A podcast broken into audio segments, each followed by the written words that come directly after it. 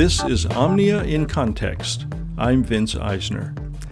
There's a saying that goes one should never discuss religion or politics in polite company. So we won't talk about religion or politics. Let's talk instead about religion and politics.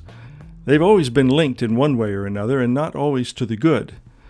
This past week, we heard a torrent of religious backwash over the climate debate, which frankly most scientists can scarcely believe is a debate at all. But many evangelical Christians and many hardline Republicans, there's that religion and politics link, have hit the airwaves once again to assert that climate change is a hoax and that God has it all under control. And when 16 year old activist Greta Thunberg dressed down the UN and the other governments of the world for their inaction, well, she was mocked by President Trump and patronized by a leading Southern Baptist minister, Robert Jeffress, who said, Somebody ought to read poor little Greta Genesis chapter 9 and explain that the rainbow is God's promise, that He won't melt the polar ice caps, and so on and so on. You've heard it. These events serve to illustrate just how some evangelical leaders and some political leaders are now finishing each other's sentences, while the rest of the world looks on in disbelief. And yes, that pun is intended. Despite the long questionable history that religion and empire have shared, it doesn't have to be this way. Religion and government can and have cooperated in ways that honor the best of both institutions and that don't throw its heroes or its saviors under the bus. I'm honored to welcome one of the great leaders and political activists, Rabbi Arthur Waskow. Rabbi Waskow is founder and director of the Shalom Center, a prophetic voice in Jewish, multi-religious, and American life that brings Jewish and other spiritual thought and practice to bear on seeking peace, pursuing justice, healing the earth, and celebrating community. He was named a Wisdom Keeper by the United Nations. He's the recipient of the Abraham Joshua Heschel Award by the Jewish Peace Fellowship, and he was listed as one of the most 50 influential American rabbis by Newsweek. I can tell you that during my days working on Capitol Hill in social justice, no serious gathering, meeting, or public protest would have been complete without the presence and the inspiration of Rabbi Waskow. And if you agree with the lyrics of that famous protest song by Peter, Paul, and Mary, if you've been to jail for justice, then you're a friend of mine, then you're about to meet a true friend and a repeat offender. He's a friend of scholarship, a friend of social justice, those in life's margins, and he's a friend of the earth. Rabbi Waskow, it's a privilege having you on our program today. Thank you for this conversation. I'd like to begin with something that you wrote in a recent blog post. You used this phrase the fusion of deep spirituality and vigorous activism. I really like that, but I'd like to hear more about what you believe that to be. Sure. I think this goes back to the experience that made me a serious Jew 50 years ago.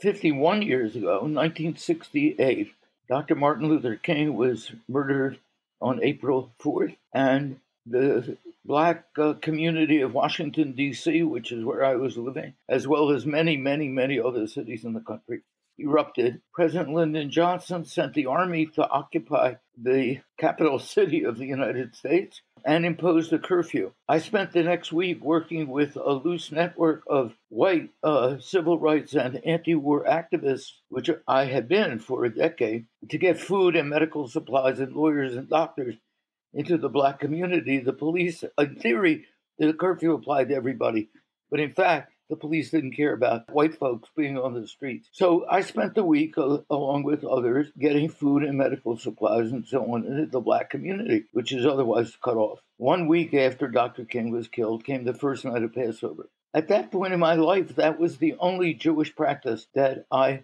had kept in any serious way at all.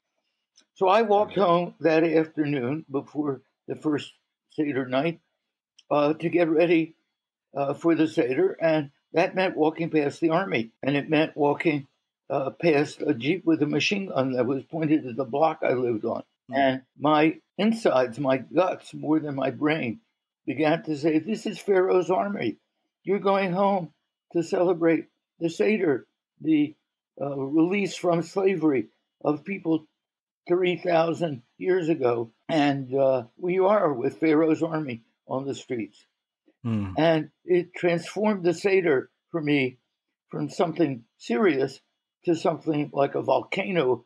The traditional Haggadah, the telling of the story, has in it a line that says, In every generation, every human being must look upon himself, herself, as if we go forth from slavery to freedom, not our great, great, great, great, great grandparents only. Mm-hmm. And I'd read that line ever since I was old enough to read. But it never meant very much. But that night, it meant everything.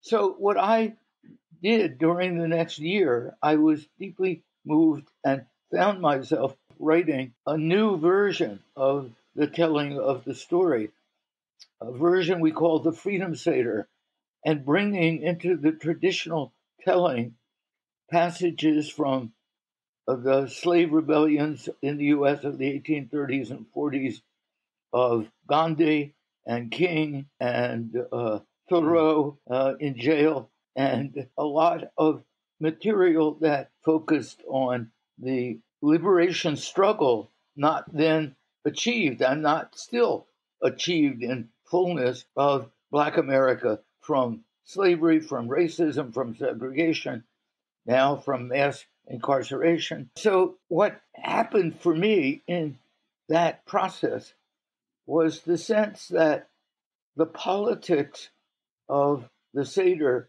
which were focused only inward, only uh, on Jews, the Freedom Seder was, as near as anybody has found, the first time that there was a Passover Seder that included the liberation struggles of anybody besides the Jewish people. What happened was, for me, the political question of racism and liberation and the religious process of drawing on ancient texts, going deep into them to spiritual transformation. That was all one thing. Uh, mm-hmm. It wasn't two separate things.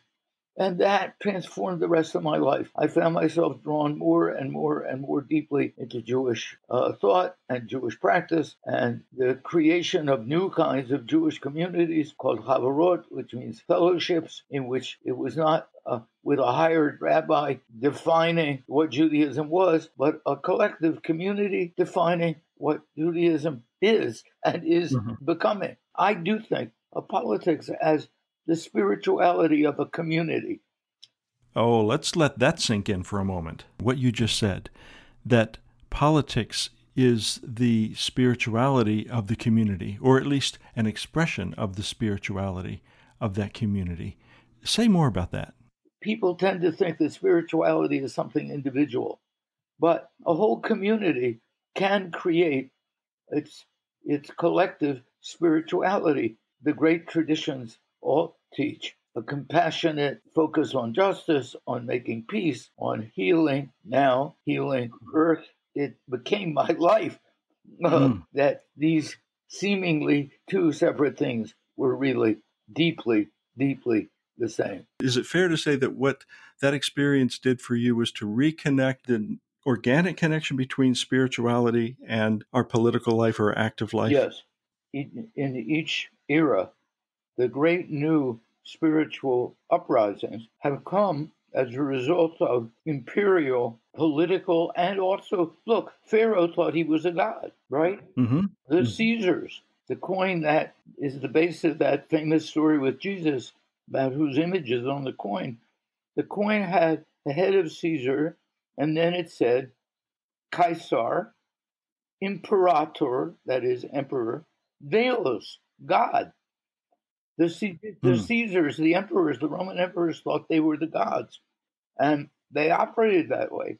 And the same with Pharaoh, and I think really weirdly and appropriately, uh, about what three weeks ago, President Trump was heard talking about himself as the one, the savior. Or, yes, the chosen one, right? Yeah. So when that imperial domination, subjugation becomes intolerable enough is when you get the bursting forth of a new religious, spiritual, politically insurgent group. So the result of the Egyptian and Babylonian empires is Torah. Mm-hmm. The result of the Roman Empire was both rabbinic Judaism and Christianity.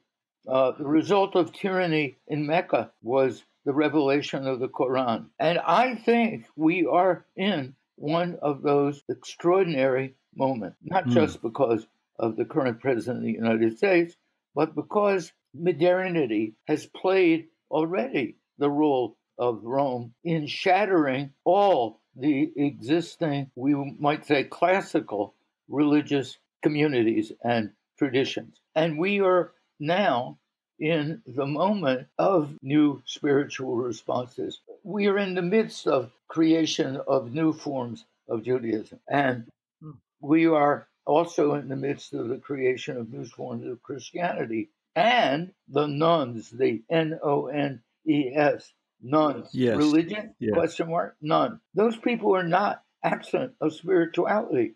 In fact, some of them really do have this union of spiritual and political um, in an insurgent way. And I think there is going to be the emergence of new forms of spirituality, and which will include po- political energy uh, in not only American but other societies as well. Some people would find that really frightening.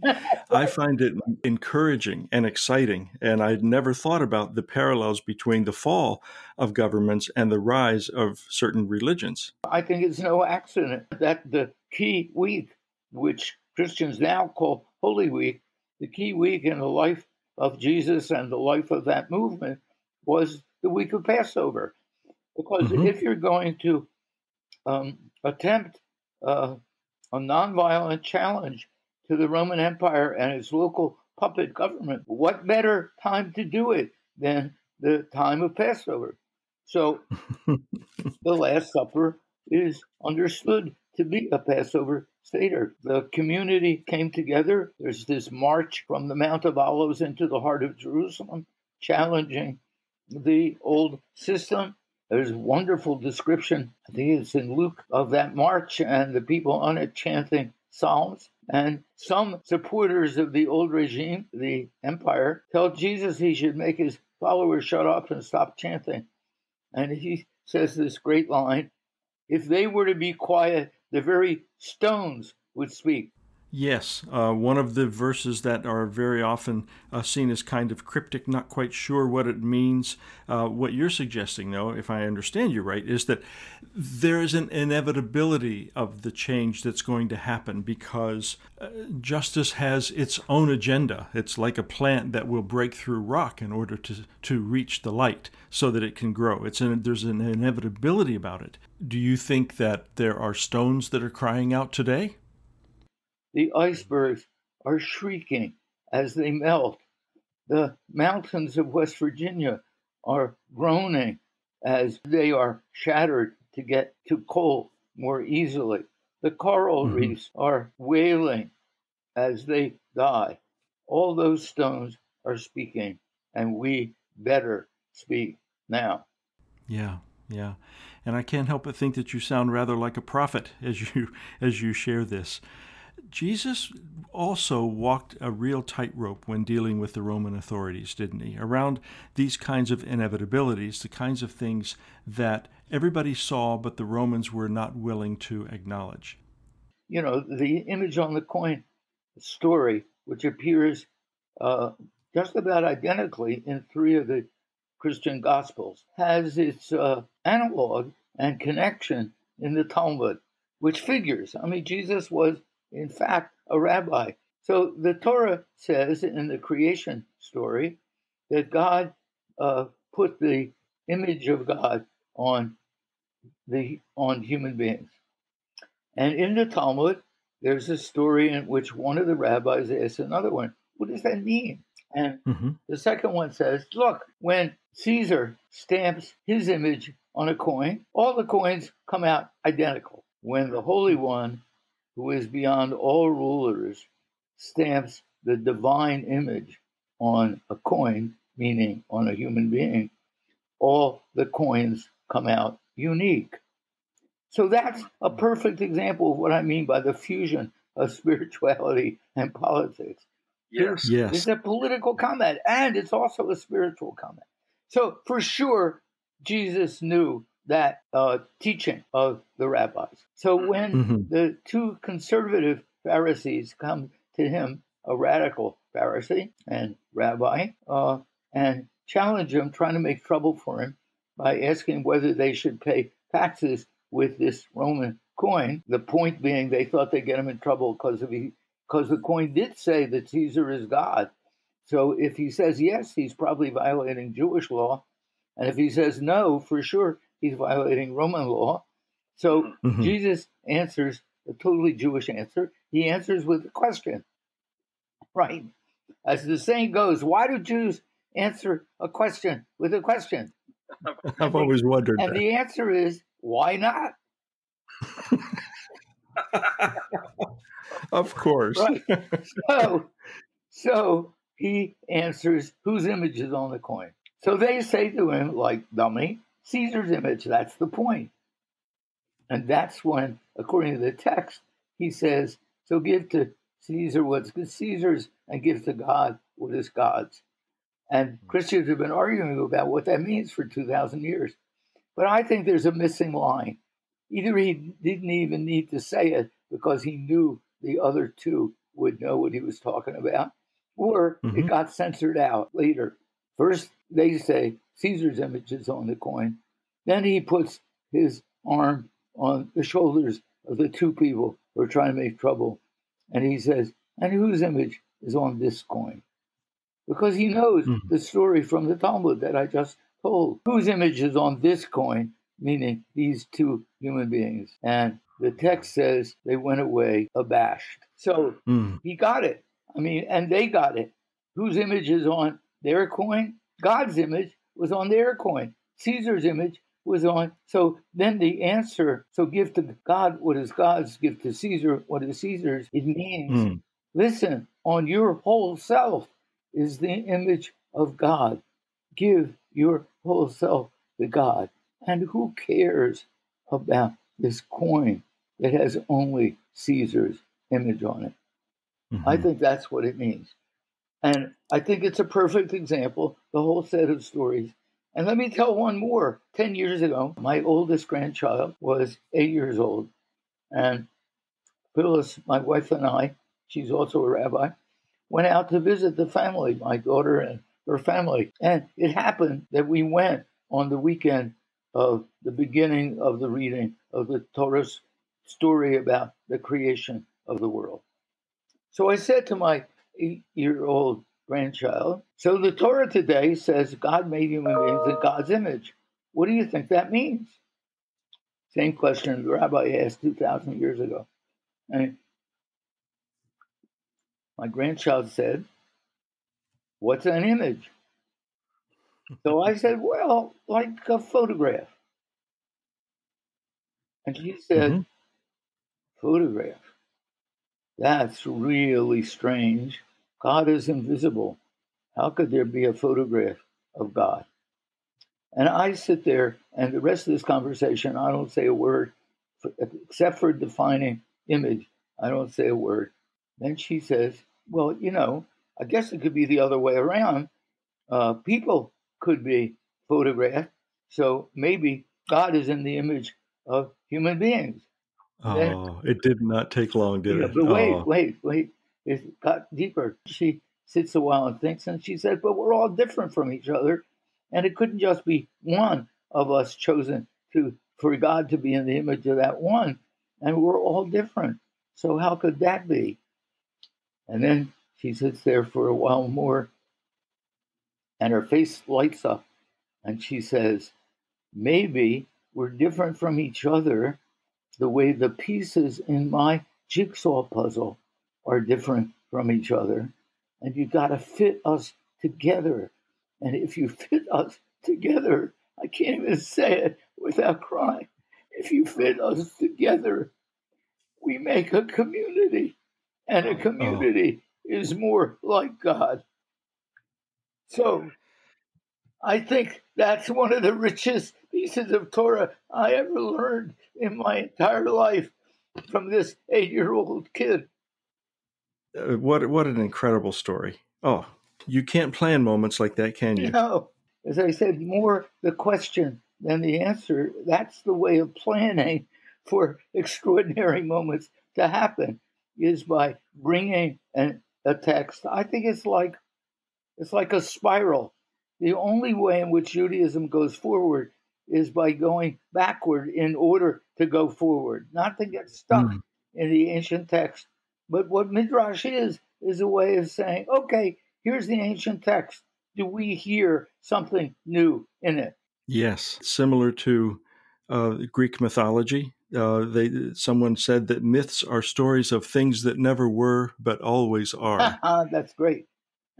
Which brings me to the misuse of scripture and text. Uh, just the other day, uh, Robert Jeffress, who is the uh, pastor of First Baptist Church and is a frequent contributor to Fox News, actually making fun of the, the young Swedish student who was here uh, to speak with the UN this past week. And he said someone needs to read poor little Greta, the ninth chapter of Genesis, to know that you know, God has already made the promise he's not going to melt the polar ice caps and all of that. And how is it that they are so willing to throw their own religion under the bus for the purposes of, of the of the political right? And number two, what can we as responsible people of faith do in order to counter that? To be honest, Judaism, Christianity, Buddhism, all of them were watching this play out with where you might have thought it was impossible. Buddhism and its horrendous oppression of Muslims by Buddhist led community uh, in Burma and in Ceylon, uh, things you would think Buddhists couldn't possibly be doing. So I think within all the traditions, there is a streak of we are right and everybody else is wrong. I sometimes wonder why it's useful to go on reading all the passages of the Torah that includes the Israelites' genocide of the Midianites, seemingly, according to the Torah, commanded by God. And mm-hmm. the only thing I've been able to come up with as to why to keep reading it is to keep reminding ourselves that we are not immune from the impulse to genocide. No people is immune to that impulse. And reading it so as to say, oops, we better check out what we're doing in the world, make sure that this impulse, which is there, we are not acting on. The line, pretty famous, be fruitful, multiply, fill up the earth, and subdue it. Right? So how yes. I've been asked, how do I deal with that line? And my answer is, it's done. We've done it. We have been fruitful, multiplied, filled up the earth, and subdued it. Now what? Now what? What is the next stage of Torah? What is the Torah always looks toward a future grown up human race. I think that the Song of Songs is the Garden of Eden for a grown up human race. In the garden, the way I understand the mistake in the garden, the voice, the divine voice says, speaking for reality, says, There's immense, wonderful abundance here. Eat of it joyfully a little self restraint. One tree, don't eat, right? But that tree looked so lovely, smelled so wonderful. First Eve and then Adam couldn't believe that it wasn't delicious to eat. So they weren't going to deny themselves the joy of gobbling up everything. And the result was the abundance vanished. And the future, says the voice, is going to be that you're going to have to work every day of your life with the sweat pouring down your face just barely to be able to eat. Mm. I think that's the story of the Gulf of Mexico when BP did not restrain itself from penetrating the Gulf two miles deep in such a way that 11 of their own workers were instantly killed and the, the life of the Gulf, the birds and fishes, and the workers and businesses of the Gulf were very badly damaged. Now it's the whole planet. You don't have to wipe out life on Earth in order to know that you have subdued it. So then we have to shift. The Song of Songs is a joyful celebration. The human beings in the song, the, Eden story ends with women are subordinated. The Song of Songs, women are not subordinated. They're equally joyful, they're loving. The erotic and the spiritual are no longer separated from each other, they're totally unified in the Song of Songs. There's peace with the earth, there's joy in the relationship between earth and human beings. That's why I think the Song of Songs is the Garden of Eden for a grown up human race. And we need to ask ourselves what is the Torah next? It, it points right back to the spiral that you talked about. Uh, there's a tremendous freedom in not only what you said, but in just the way you think. That there that we have been given some degree of thoughtful authority in, in how we move forward and how we respond to the things that are. I want to thank you so much, Rabbi. I want to wish you and all the folks who listen to you a year of transformation, a year of breathing deep the breath of all life, a year of remaking a spirituality, collective spirituality of love rather than cruelty for American society and for the planet as well. And a year of shalom and salam and paz and peace, all of which need to include justice and healing. Rabbi Arthur Waskow. And by the way, did I tell you he was named a human rights hero by T'ruah, the Rabbinic Call for Human Rights, and received their first Lifetime Achievement Award? We think that was a pretty good choice.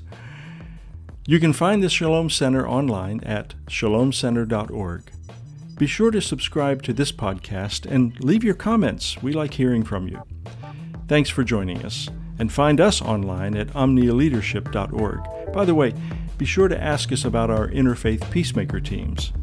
I'm Vince Isner, and this has been Omnia in Context.